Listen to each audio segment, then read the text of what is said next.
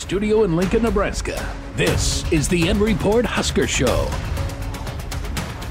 Uh, good afternoon and welcome everyone to another edition of the N Report Husker Show. I'm Bill Rentschler, joined alongside Sports Director Kevin Sjuts. Kevin, we kind of rearranged a little bit today. Do I need to shout? Can, can you hear me? you you are pretty far away, uh, but I, I, feel like think this is the COVID social distancing uh, setup. almost. Almost But it looks little good. We get to show more of our beautiful screens over here. I know we have all of these beautiful monitors, which everyone loves to see. We also have sports uh, sports reporter Chase Matteson. Uh, we don't want to leave him out, so let's go ahead uh, and bring him in. Chase, how are you doing uh, on this lovely Tuesday afternoon? Yeah, I appreciate having me on. I'm just over in the sports office. Um, I'm doing well, you know. Uh, not too long of a uh, player availability today. You know, the Huskers um, media schedule seems like it's every day of the week. So, It does. It is, pretty much. yeah. Yeah. So, for folks that are watching or listening that don't know, the media availability and the interviews that we are allowed to conduct, it's different this year than previous year. It seems to change with every every coaching staff. The way Matt Rhule is doing it, uh, we have access to the head coach on Monday, and that's usually around midday. And then Tuesday is our opportunity to talk to the players. Wednesday we get post uh, pre-practice availability. That's the day that they practice later in the day. So we will hear from coordinators, assistant coaches, and miscellaneous players on Wednesday. And then Thursday, we get Matt Rhule again for his final thoughts before the game. And then Saturday, we talk to the team following the game. So, It's a lot. Almost every day. Again, uh, practically, I'd say a full time job. On top of covering volleyball, all the high school sports, and everything else, you're spinning a lot of plates in the air, Kevin. so right now, uh, as Ch- Chase was alluding to, that we just got back from talking to the players today, and we heard from Coach Rhule on Monday. So we have the full uh, index of thoughts from the Nebraska football program on Nebraska's upcoming game against Northern Illinois on Saturday, a home game finally. a home game finally. It seems like it's been forever and a day. Before we jump into the Northern Illinois stuff again, really quickly, just looking back at Colorado, um, I, I, I would say there's not a whole lot more to dissect from that. I guess the one thing that kind of came out afterwards, Colorado claiming some disrespect. Uh, from Nebraska, I guess gathering uh, midfield. Um, Rhule addressed this in his press conference yesterday. Let's listen to what he had to say really quickly. We do it every stadium. We go there. We pray for blessings. When they, they came in, I asked them if they wanted. To, I said, I asked Shedeur if he wanted to pray with us. You know, I mean, we, I, I pray over every. You know, I'm, a public official, but I can have my own faith. And I say pray. We, we, we take a moment of team. Like you know, it's not. It's non. We have Muslim guys. We have non believers. we just take a moment as a team and just. I want that field to be safe for everybody. Um, you know, at, that, at the end of the game, no one, no one's going to tell me who I am. You know, at the end of that game, they told me, "Hey, we're going to run right off the field, and they're going to storm the field." I said, "Absolutely not, absolutely not, absolutely not. I don't care if I get beaten up by a mob. I'm walking across, running across that field, and I'm shaking Coach Sanders' hand. So no, people can say what you know. When you're losing, people are going to say all kinds of things about you. I know exactly who I am. I know exactly who I am, and I'm coaching this team with class, and I'm not changing. And I went over there and I shook that man's hand. I whispered in his ear, and I've never, disrespected an opponent a day in my life, and never will. So that was Rhule yesterday. After should should do- We do it every stadium. We go there. We pray for blessing. When they, they came in, I asked them if they wanted. To, I said, I asked Shedeur. hit the wrong button there. But Shedeur Sanders, following the game, had, had said some things. Rhule said his things. I think we've learned that Colorado is going to use anything and everything to try to uh, drive a narrative or motivate the team. I think that's just the way that that coaching staff is going to operate. That they must feel a need to to try to make it personal. That's what they said about Nebraska, um, and even some of the comments that have happened following the game. Um, yeah, so th- this this whole situation, which you know I witnessed and I didn't think two things of it kind of kind of just kept the, the the flames of it kept getting higher and higher and brighter and warmer and uh, it still was kind of heavy on Monday. I think that we're past it though, so. Uh, we've gone through it, right? Yeah. Colorado didn't like it. Matt Rhule says there was no disrespect. This Colorado, wasn't like Baker Mayfield planting the OU flag in the middle of the Right. field. This, yeah, so And I'll have you know that Nebraska did the same thing at Minnesota before the game. there you go. They went to midfield. I don't think that they intentionally went on the logo. And so that's where just Colorado, um, I, I, they were sensitive toward the Huskers standing on top of the Buffalo. Yeah, I, I, I, I guess I can understand that, Chase. Yeah, when they say they're going to do it every game, I don't think you know they're. It was week two, and I guess like on top of your logo, um, there's also a clip going around of Shedeur Sanders flexing his whatever watch it was right in front of Billy Kemp the fourth with headphones on. You know, Billy Kemp the fourth is one of the most veteran players in pretty much all of college football. I doubt he had anything, you know, mean to say. Probably was just mature and had some camaraderie before the game. And you know, it's just a, it's. I guess Colorado can spin things because they have that national media spotlight on them. But um, I thought Rhule's comments were very professional, and you know, move on, flush it, and it really didn't have anything to do with the game. Yep. I'm just curious when Nebraska, the next home game's not for another few weeks. When they go to Illinois, are they, are they going to be aware of making sure they don't stand on the block I? And even if yeah. they do, are is anybody going to care? I don't know. I don't get the sense that Illinois is going to get too fired up over Nebraska standing near midfield when they get. And it's not like this is right before kickoff. This, no, is, this is two and a half hours before the game begins. They're not and in full. They're not in pads. They're they're in their yeah, street clothes still. It also sounds like the purpose of it is to kind of like bless over the game. And I know like Rhule kind of said it's not super denominational at all or religious in any way, but he was saying that it's you know to kind of hope to prevent injuries and to the game of football is a dangerous sport and they're risking their lives and their health and sanity to go out there and play for Nebraska. So I think you know he was just kind of doing it for both teams and it's something that Rhule is a religious person and so I think it's just more of a um, it's it's more of a positive thing that I don't think any team really should have banter with.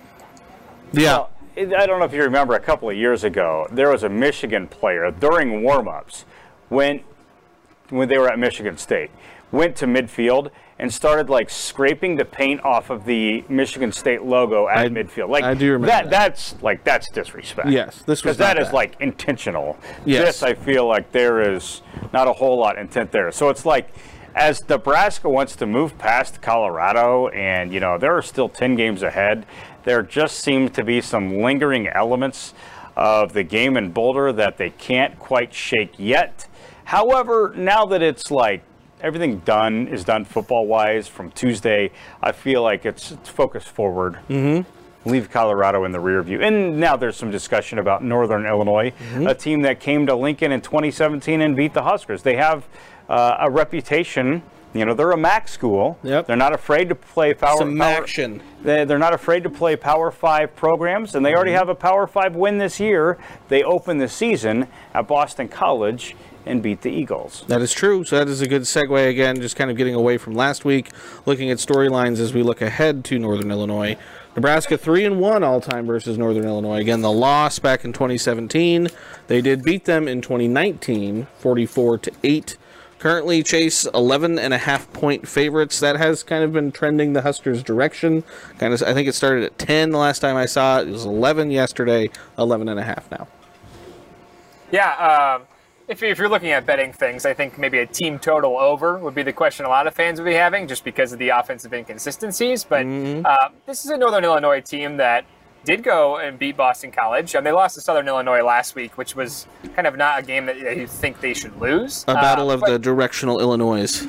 Yeah, um, but you know, this is a, a, team that, even though the players are saying it today, that they're kind of treating this like they're preparing for Michigan, right? They, it's Northern Illinois has a good defensive line; they can run the football, and so.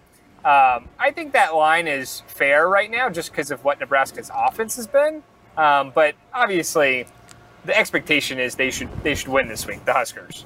You know, it's a couple of interesting notes about the line. What'd you say, 11 and a half? 11 and a half. I just checked before we came on here. How many points did Nebraska score against Colorado? 14. 14. How many points did they score against Minnesota? 10. You see the point I'm going to make here? Yeah. In order to cover that spread, they got to score more points than they've scored all year combined. Or not allow any points. Yeah, yeah. You know, and, and score the 11. So that's one thing to consider if you're uh, somebody that likes to wager on, on sports.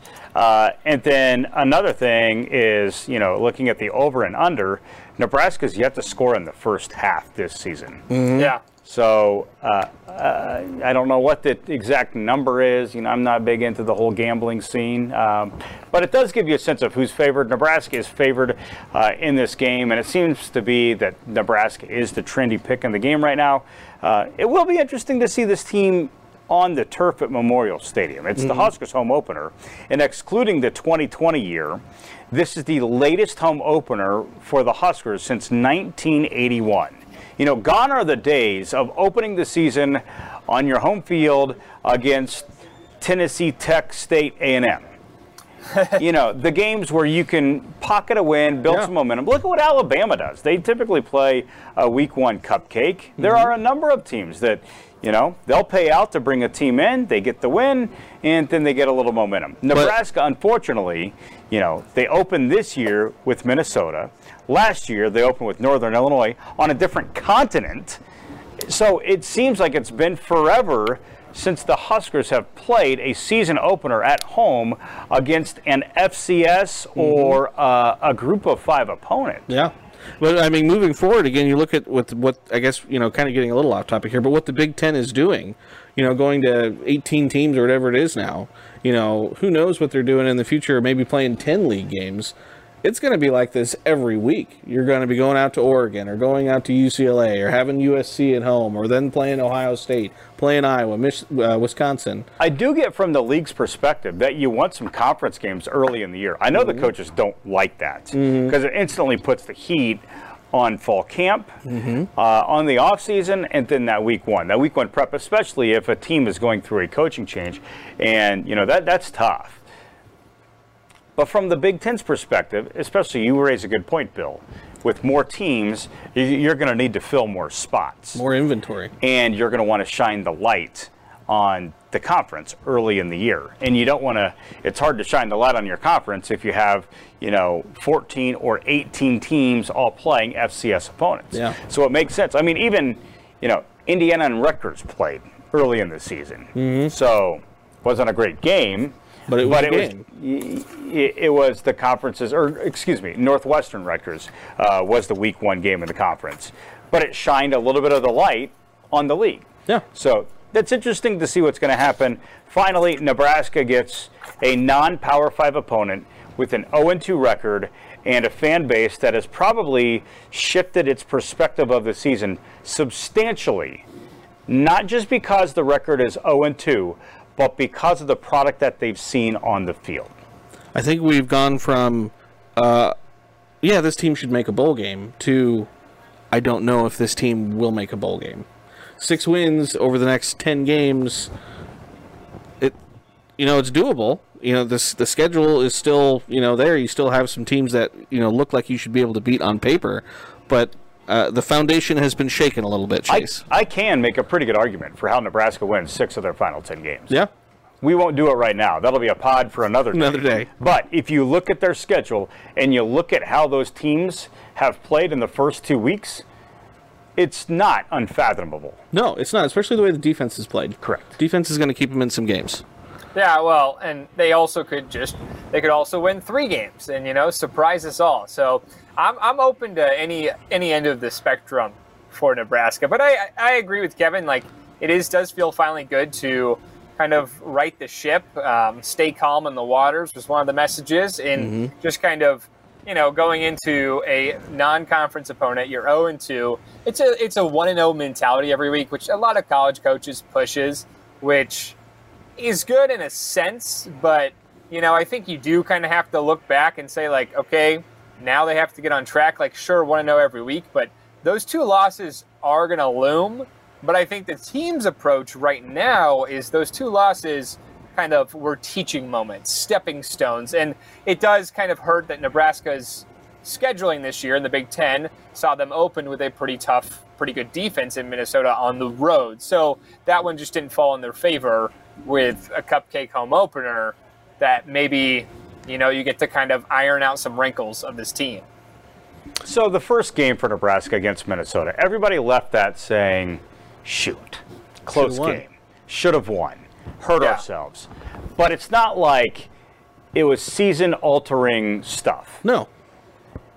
Last week was season-altering stuff. But if you listen to Matt Rhule from what he said after the game on Saturday, and then again on Monday, he has said multiple times it was a seven point game with five minutes left in the third quarter. So if you read between the lines, it's essentially saying we were right there. The game just totally got away from them. Mm-hmm. And what I mean by got away from them is the mistakes compounded. And when they fell behind by more than two scores, they had to completely abandon the game plan they had that had been working for two full quarters and about seven minutes of another quarter. Mm-hmm. And you think again, if a defense is maybe playing with a a lead, you know, maybe some of those bigger chunk plays in the second half, end of the third quarter. Well, when you don't score in the first half, it's hard to play with the lead. Yes. Period. That's true. And I think that might be, you know, if we were to, you know, wiggle our toes and uh, flip our, flap our ears and go into the Matt Rhule's office, maybe on the whiteboard it says get ahead early. Yeah. I know he's all about playing for mm-hmm. the fourth quarter, yep. but this is maybe an instance this Saturday where he really wants to emphasize getting ahead early. And what's interesting about the first half struggles, a lot of college football programs, most of them, all of them, have their first plays scripted. Yeah. If they're not able to score or produce offensively on the script, that's when the offensive staff probably locks the doors and spends a good four or five hours together saying, all right, let's re- reevaluate our approach, our talent, and our play calling. Mm-hmm. What do we need to do different? Because the script isn't yielding results. Or perhaps they're just getting different looks defensively than what they're preparing for. Um, but I do, you know, I do get the sense that this coaching staff is taking full ownership. And I really have a lot of respect for Matt Rhule on Monday saying he didn't have his team prepared. Mm. And have we heard that before from coaches? Mm. Yes. Uh, a lot of coaches say that. But he specifically said how he didn't have his mm-hmm. team prepared. He didn't have them prepared, in his own admission, for the noise inside Colorado. And then there was a few circumstances that he pointed out that, like, yeah, we weren't quite ready for that. And even saying that quarterback jumping on a fumble, uh, whether it's a snap or a handoff, they don't practice that. He that was, admitted those things. that things. was a really interesting insight. They tell they tell him to get out of the way in, in practice. Yeah, and well, what do quarterbacks wear in practice? They're wearing their green no contact jersey, probably. So we're not going to have contact. Yeah. So if you're not wear if you're wearing that jersey and the ball's on the turf, are you going after the ball? No. Mm-mm. So that was very fascinating, mm-hmm. and I just love the honesty, and uh, I, I, love some of the self-awareness from Matt Rhule, and just the fact that he's willing to put himself in front of all of the players because we know Matt Rhule and Marcus Satterfield, they're not snapping the ball, mm. they're not catching the snap they are not dropping a pass over the middle. There are some player things, but they're not going to put their players in the position to receive the blame for the result on the game because they ultimately know it starts with them. And in retrospect, I wonder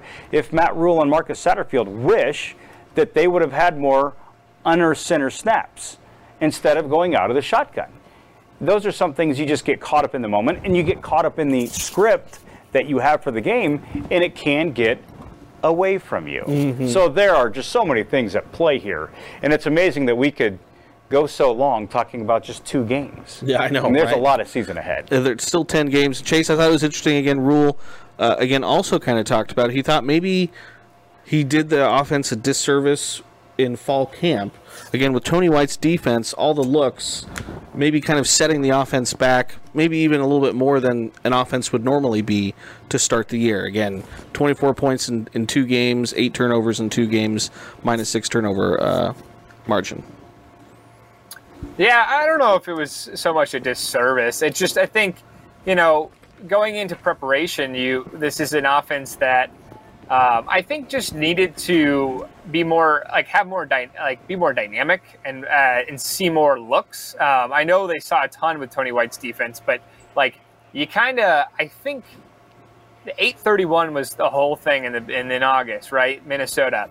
But I feel like they did a lot of preparing for what the Huskers preparing against the Huskers defense, which has been very good, but maybe not enough preparing for opposing schemes, if that makes sense, and running kind of scout teams and running what Minnesota looks like. And like, you know, you had a lot of time to prepare for these looks. But um, ultimately what it's really coming down to is just unforced errors. Like the, even Gabe Ervin said today that last week they had a good week at practice. It was just kind of the ball fumbling the wrong way, the ball landing the wrong way. And he even said it's not all on Jeff. He took pretty much full responsibility for that mischanged handoff that was costly in the third quarter against Colorado. So um, I think it just comes down to those kind of random errors, right? It's things that you don't simulate in practice and you just really can't expect to happen in the game. Oh, so many Nebraska fans hear that and they just nod in agreement. Yeah. The random, it, it, it's like if there's a program to have some of these circumstances, it's it's this It's one, this right? one. And that's why you thought week one against Minnesota with the trick play, that ball could have bounced anywhere, but Oh, it yeah. bounced right back into sim. And it's like, all right, this is the break that we finally need. And then Well- a week later, Tristan Alvano's field goal hits. Doink. Uh, that thing almost went over the goalpost, by the way. Yeah. Like that would have been good from 56 yards. Yeah. Anyway, Yeah, well, he was he was playing at a high altitude for that kick, uh, but well, you have to factor that in. He does have a leg, and you know that kick wasn't his best, but um, I, I think he still played well. He still he still looked good. Alvano has, but I want to mention Rhule. Rhule talking about and the whole like Nebraska we've seen this year over year. For Rhule, I know it will start to build up, but his mentality right now is that the team's 0 2, he's 0 2. The past five years, the past uh, the I guess laundry stains that were on- the Nebraska clothing right now aren't Rhule's fault, right? He's he's bringing the Tide pen to it to try to get it out, but I think until we have a few seasons under your belt, and I know for Nebraska fans that's going to be a hard time being patient, right? I think you can't judge this team or Rhule's performance too much right now, and I Yeah. like his his humbleness. Yeah, he's saying he's he's 0 2. You know, the last, this, these struggles go back a couple years, but he is 0 2. This Yeah. team is 0 2, not 0 and whatever. I, I included on my social media posts on Sunday the tweets from the road. Which are excellent, by the way. Thank you. You're welcome. Uh, It's it's a complete brain dump. If you have nothing better to do with your time, you can read through them for three to five minutes. Uh, and there's a lot of nonsense in there. But this is one that wasn't nonsensical. It was actually uh, what I thought was one of my biggest takeaways from the first two games of the Matt Rhule era. He continues to preach patience, and he's not going to panic. And he says, "We're better than that performance." Mm-hmm. Are those fair statements? Yeah. Absolutely. Are they about his process? Yeah. Absolutely. It's nothing earth shattering. Mm-hmm. Why is it follow, falling so hollow on this fan base? Here's why. Five years of the Scott Frost era, it was the same message. Even though there's a different messenger, mm-hmm. Folks know that that five years resulted in no bowl games, mm-hmm. in five losing seasons, and regression. So it's really hard. If your patience has already been tested for half of a decade, it's hard to hear that again, no matter the people that are saying it. Mm-hmm. And as much as you want to believe Matt Rhule, and I think there are still a number of fans that do believe in Matt Rhule, it's just really hard to hear that message. And that puts Matt Rhule in a very tough spot because he's trying to sell hope. He's trying to stay insulated and focus on the process and the formula that has allowed him to transform the Temple football program and the Baylor football program. He's attempting to do that here. And you know, as well as anybody that's listened to all of his press conferences, that he believes in his methods. He's not going to change it. And this is part of it. But because of the 0 2 start and because of the coaching environment and message that predated him, it's kind of tough for some fans to hear. And I wonder if it's uh, just exacerbated by the fact that you played Colorado. If you played someone else and you lost, but you played Deion Sanders, who's been there a year, he flipped the roster, 80 transfers, now he's 2 0 ranked in the top 20. It just gives you that dichotomy of Well, that doesn't quick help. fix versus the, the, you know, he says building the foundation on rock. Yeah, that doesn't help. Lance Leipold right now, Kansas. Yeah. Right? Yeah. He hasn't been there, what, this is his third year? Yeah. Second year, second year, third year? I think it's third year. Lance has that team, that program in a completely different space. That's a quick fix. Yeah. So he didn't do it Coach Prime's way. He did it the Lance Leipold way, Mm-hmm. um, and they're having success. So again, there are some some challenges being thrown at this fan base, which has been rather restless over what's transpired over the past several years here. So we could, we could talk about this for a long, long time, but we got We got pretty down in the hole there. yeah, we did. I want to ask you: Does Jeff Sims start this weekend, Yes. even with the the high ankle? You think, Chase? Um, I would I would agree with Kevin. I'd say yes. I, I think there's a good chance it's Heinrich and they keep him out, but if he's anywhat ready to go, he's going to be out there. I think so. I, I, I think we would have maybe had a little bit more indication after talking to Rhule and the players, especially talking to the players after practice today. Um, I think we'd maybe have a better sense that if he wasn't going to play, then he is going to play. Not to mention, at the end of that game, he was on his feet. You know, he was on the Wanted to go back in. He was hugging uh, some of the Colorado players he knew. He looked okay. He, he did not practice on Sunday, but that could have been precautionary. Um, I think Jeff Sims starts on Saturday. And then I want to touch on just some of the younger defensive players that we saw, I think, kind of break out in this game, and that Matt Rhule kind of mentioned uh, yesterday on Monday as well. But Cam Lenhardt, obviously, the big one. Uh, again, he's they've called him a fake freshman, and again, we could kind of see why today. He spoke for almost ten minutes. After hearing him, you wouldn't think that this young man is a freshman. Cam, No, yeah, big dude, Yeah, he's a large man. and he's really good. Yeah, you know, part of the reason he had so many opportunities to make plays in the first half against Colorado, he was filling in while Ty Robinson served that one half suspension. He saw a little bit of decrease in his playing time in the second half because Ty was back. Uh, but Cam Lenhardt, he he is a physical specimen.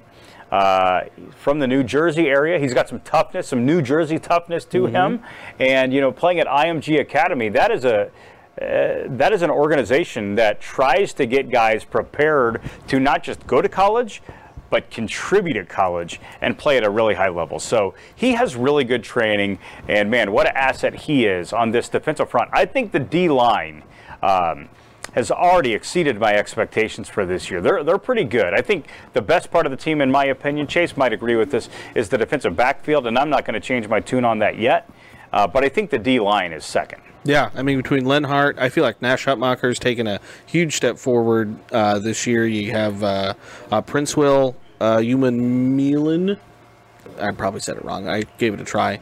Uh, we saw Riley Van Poppel again, who's a freshman. He had half a sack against Colorado. Uh, Blaise Gunnerson again. I feel like that defensive line group has been really, really, really good.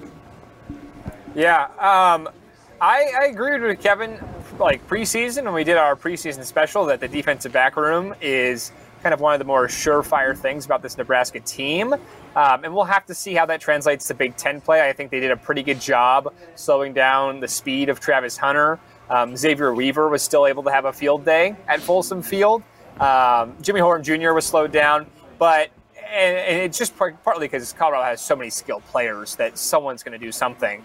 Um, but I think the defensive line is, yeah, it's really stepping up. It's going to be interesting to see when it goes against a Big Ten offensive line like a Michigan compared to Colorado or compared to Northern Illinois this week. Um, but still, a ton of positives to take away from how talented uh, the defensive line is. And Cam Lenhardt, uh, great guy. Um, he uh, already is kind of giving me um, the hints of a professional player. I think he has NFL capabilities, the way he carries himself. Um, he actually grew up in Staten Island and went to school in New Jersey and talked about commuting an hour and 15 minutes with his mom every day to go to high school to play football uh, before going to IMG. So he's a guy that wants to have success. He was thrown out into the fire and, and excelled on one of the biggest stages. Yeah, first career start. He has two sacks. First guy to do that since Barry Turner. I mean, that's pretty awesome. Yeah. Oh, B. Turner, that's a good one. I loved watching Barry. If you look at the sack numbers in total for Nebraska, uh, they lead the country in sacks right now, which is pretty That impressive. surprises me. You've got Luke Reimer at two and a half sacks. Lenhardt has two. Henrich has two. He's only played in one game. He still has two. Jimari Butler has a sack. Uh, Tamon Lynum has a sack. Uh, it, it- it's pretty good production. Yeah. And it's not just like one guy that's coming off the edge. They don't have a Lawrence Taylor that's in the backfield every time. Um, so there are multiple guys. Blaise Gunnerson has a sack. Nash has a sack. Uh, they've got multiple guys that can produce up front. And then one guy we heard from today, um, again, someone who's been in the program but really hasn't done much until this season is Mikai Gbayor. Uh, again, we kind of saw him flash on special teams against Minnesota and then gets the start against Colorado and plays pretty well. Yeah, what a great story this is, um, especially in the era of the transfer portal. He admitted that he thought he was just going to play special teams this year, and he admits it's been tough. Yeah. because he's been buried on the depth chart, hasn't had a lot of looks over the past couple of years. Uh, is in his third year in the program, and here he is getting a start at Colorado. Not only that, he records six tackles uh, against Colorado, including a really key TFL in the first half. So Chase mentioned humble about Matt Rhule. Uh, I sensed an enormous amount of humbleness from Gbayor. Just the fact that like he he doesn't have an inflated ego. If anything, like he's had to fight some demons of thinking he wasn't good enough. It just took the right people around him for him to create self belief. Now he can go play, Yeah. and he credits uh, Nebraska's linebackers coach Rob Dvoracek in a lot of that. So Rhule, Dvoracek, they told him that he's going to have a role on this team, that they believed in him. He started believing a little bit more in himself after going through a couple of challenging years of college football. And now all of a sudden you look at him, he's a great compliment to Nick Henrich and Luke Reimer. So uh, we'll, we'll kind of try and start to head towards the exit here. I know Chase, you gotta you gotta take off here in a few minutes. Uh, give me your quick keys to the uh, to the game this weekend. What are, what are kind of the one or two things that you're really looking for Nebraska to do successfully to have a good day against Northern Illinois? Well, it obviously starts up front, you know, um, on the offensive side of the ball. Just clean handoffs and uh, no mistakes there. Try to have a clean sheet. And if they can have zero turnovers or even be in the plus margin, um, I think Nebraska fans will be singing praises. I also, uh, I also think Gabe Ervin Jr. needs to get get 10 plus carries, 15 carries. Um, I'd like to see that. I think he talked about consistency and he gets it going. Um, and if you continue to feed him the rock, I think he'll have a pretty good day. So those are the keys on offense. On defense, it's about slowing down this Northern Illinois run game. Quarterback Rocky Lombardi, uh, all-time name, by the way. Um, it's his seventh year of college football. He's uh, he's a guy that knows what he's doing, uh, but he has three interceptions on the season. So look for the defensive backs to have a decent day. And uh, the D line seems more worried about the Northern Illinois run game. Um, but overall, I'm not too impressed with what they bring to the table offensively. And then the final thing I will leave you with is we talked about betting lines and interesting things. This is not Nebraska related, but it is going to be something to see. In the Big Ten, Iowa playing Western Michigan is favored by 28 and a half. And if you know the situation with their offensive coordinator, they don't score the football. And No. so it's going to be an interesting thing to see. But we're back to Nebraska, run the ball, give Gabe Ervin the Jr. the ball, and then just try to slow down the Northern Illinois offense and, and just play a a clean game, right? Try to get try to be plus in the turnover margin. They're probably banking on uh, one or two maybe defensive touchdowns in that game. Yeah, Chase. for Iowa. Yeah, yes, Yeah. for Iowa. What about you, Kevin? Well, uh, similarly to what Chase said, they've got to take the ball away. And Northern Illinois is going to throw the football. Uh, so there's going to be opportunities for those defensive backs to make plays. They need to create turnovers. They've been really low in that category. They've given the ball away a ton, but they haven't created a ton of uh, takeaways. So they have to they have to take the football away. Um, I'm not not trying to copy off of Chase, but I think it's pretty smart in his analysis of this game. you got to run the football, and I think you know facing an opponent like this, you probably can stay between the tackles, get three or four yards every single carry, pop a couple of 20 yarders in there, and get some points on the board. Um, and just no empty drives. Yeah. You know, like kick a field goal, Yeah, get some points. you're on their side of the field. Yeah. So I, I would say just no empty drives, which kind of aligns with Chase. Don't turn the ball over. Two, take the ball away. And three, just pound the rock. I think that's. I, I don't know that this needs an extravagant game No. plan to beat Northern Illinois. Rocky Lombardi, by the way, Chase has already played at Memorial Stadium in his career. He was uh, a Michigan Michigan, State. backup quarterback who then got elevated because of an injury situation um, at Michigan State when they came here and Nebraska beat them in the snow, snow. nine to six under Scott Frost. What was it? 2017. I think, And it was toward the end of the Yeah, year. because that was it his kind of signature win that season. When you no, when you look at Scott Frost's quote unquote signature win, That's up there. that was one. That was one of the better ones. It was. Rocky Well, Lombardi, think- and he's back. I Yeah, I think he graduated high school in 2016. So Rocky's been around. Yeah, he's. I, I when I looked him up on ESPN, he had stats for six seasons. And we will. Uh, we don't want to say goodbye before we let everybody know that it's Jeff Levering and Mark Helfrich on the call this week, and it's uh, an FS1 broadcast, six right. o'clock kickoff at Memorial Stadium. Uh, thank you for that, Kevin. Chase, I think we might have to let you go, so I'm going to go ahead and I'm going to finish this up here with Kevin real quick. Chase has got to go do a shoot because he's a hardworking guy. So, Chase, appreciate your time. Kevin, really quickly before um, we kind of wrap this up, I wanted to really just quickly ask you about volleyball. Big week for let's the go. volleyball team. They're at number five Stanford tonight. Huskers, obviously, number four, seven and zero. Will be a big match for John Cook and the uh, Lady Huskers. It's going to be huge. Uh, playing in Palo Alto, you know, Nebraska is four, Stanford is number five. Uh, Kevin Hambly's the coach of Stanford, and he is an amazing coach. Uh, so this is going to be a tough one. You know, the Huskers have looked really good. They've only dropped one set. Um, but how much has Nebraska been tested to this point? Well, They're about to get tested. I, I mean, they, they got tested against Creighton, but Creighton didn't have their best player on the court. Um, so this is the first. You better come with the, the guns loaded and in the holsters kind of And- game for uh, John Cook and the in the Huskers. So and Stanford six and one. They swept Texas in Austin, Mm-hmm.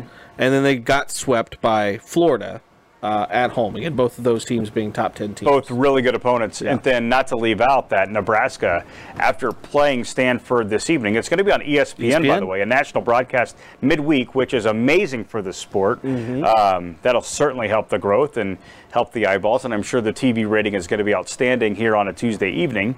Um, it's an 8 o'clock start, Central Time, by the way, for those folks that are going to watch this evening. This Sunday, Nebraska's back home and they host Kentucky. And Craig Skinner, a former John Cook assistant who won a national championship as uh, Kentucky's head coach. So this is a very challenging week. And if you look ahead on the schedule, I know coaches don't do that, but we can.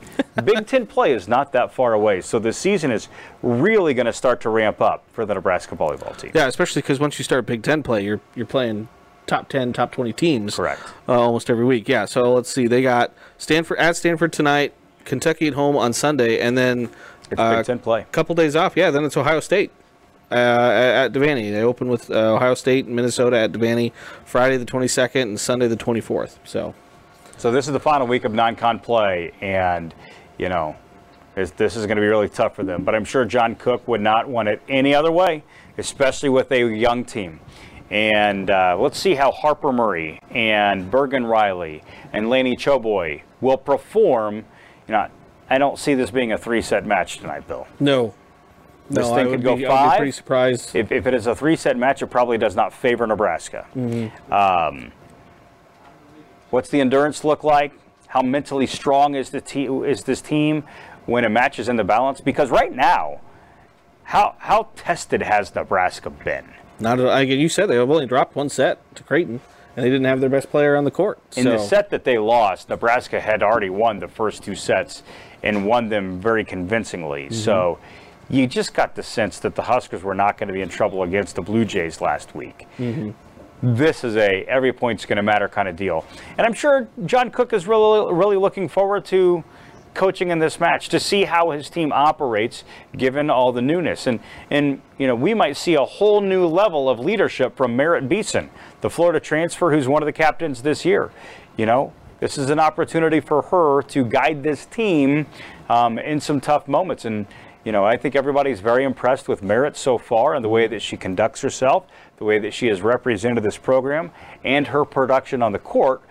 We might see it get even better with this week's matches. It will be an excellent match again. Like you said, it is on ESPN, not ESPN two, ESPN, the main main channel, uh, at eight o'clock tonight. Again, that's in Palo Alto, so they'll be playing Western time, and then uh, Kentucky at, back at home uh, this weekend. So again, talked about a lot uh, today. Kevin, anything else before we let everyone go today? No, it's interesting. You, you brought up the TV thing. So I just want to remind everybody that's listening and watching that last year when Nebraska played Creighton, uh, you know, it was two top 25 teams Yeah. playing at the CHI Center right in front of 15,000 fans. Yeah. If you remember, that game was on TV. It was on FS1, I believe.